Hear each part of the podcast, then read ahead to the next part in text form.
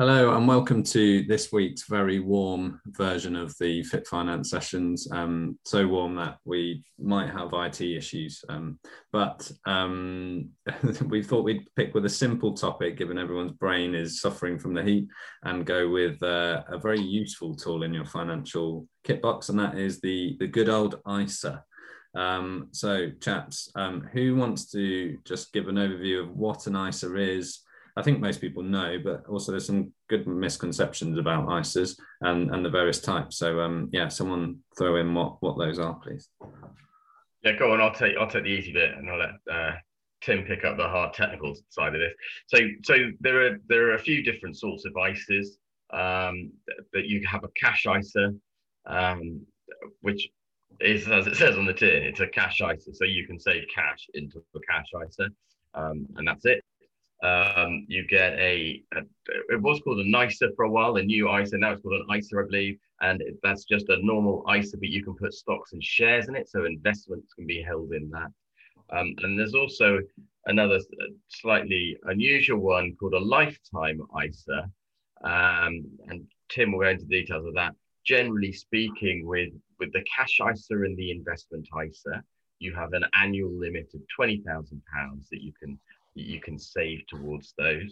With the lifetime ISA, you invest up to £4,000 a year, and then if you invest the full £4,000, the government will give you £1,000 as a bonus, as an incentive to save towards it. And lifetime ISAs are then used specifically toward buying your first house, or towards your retirement, so you can then get hold of the money when you're 60. One of the benefits, I guess, I'm not sure how much Tim's going to go into this, but so one of the benefits of saving into a stocks and shares ISA, of course, you hold all sorts of different investments. One of those investments, other than your usual stock market style unit trusts, shares, all that sort of stuff, you can also hold AIM listed shares.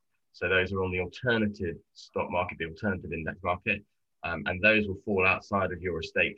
Most of those investments should fall outside of your estate after 2 years.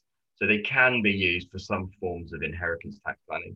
And then there's also a slightly more esoteric form of ISA planning, which allows you to invest into things like peer-to-peer lending and concepts like that, which is a bit woo and a bit out there. And to be honest, we don't see it an awful lot, but it is there. So far, not that you can't invest in. Currently, the obvious one, however, is crypto, and you can't invest directly in crypto, either in a cash ISA or in an investment ISA. But there are ways around that by investing in various ETFs that track the values of cryptos and stuff like that. Yeah, and I think it's one of the other things about ISAs is you can convert one into the other. So if you've got a cash ISA, you can convert that into a stocks and shares, or normal ISA as we would probably call them, or if you've been building up your ISAs over the years and you've got an inheritance tax problem, equally able to switch them into AIM versions to save on the IHT. So they're quite flexible to move between all of the things within reason, and subject to the lifetime ISA being a bit more complicated. And I think, Tim, you're going to talk about how they're used in sort of wider planning. And I think, I mean, we talk a lot about pensions, but I think a little known fact is actually it's probably better off if you're purely going for retirement as a basic rate taxpayer. It's slightly more tax efficient, I think, for using a lifetime ISA to do that. But the amount you can pay in is very small. But Tim, how else would we use them in terms of financial planning going forward? Yeah, sure. So longer term, specifically to do with retirement, they're really great tools. So I'm talking now specifically about stocks and shares. So as you say, lifetime ISA has got that use that you can use at the government bonus, but purely from almost a tax planning perspective. So the ISA and the pension are almost sort of brother and sister to one another in that. So the ISA, as we know, is but if you use a sort of ladder system, we're talking clients. So on the way into an ISA, so when you're paying money into an ISA, you don't receive tax relief on the way in. So you've paid, that's net money that's going in there. It's tax free whilst the money and the investments are in there growing and what have you. So all that stuff is completely tax free. And then when you come to take the money out, all of that is tax free as well. So you know, if you, over the decades and years of your working life, you're building up your ISA pot, eventually that's going to be a tax-free source of income for you, right? So pretty cool, thumbs up so far. But obviously you are hindered by that 20K relatively, you know, being a relatively low allowance compared to the other ones out there. Now, in conjunction with a pension, so just comparing what I just said there to the pension style. So on the way in with pension, you get the tax relief. So whatever income tax you paid on your money here, you get that from back for paying into the pension wrapper. And then similarly to the ISA, it's completely tax-free growth in the middle. Then when you come back out, 25% of it is tax-free, as we know, and 75% of it is taxable at income at your marginal rate.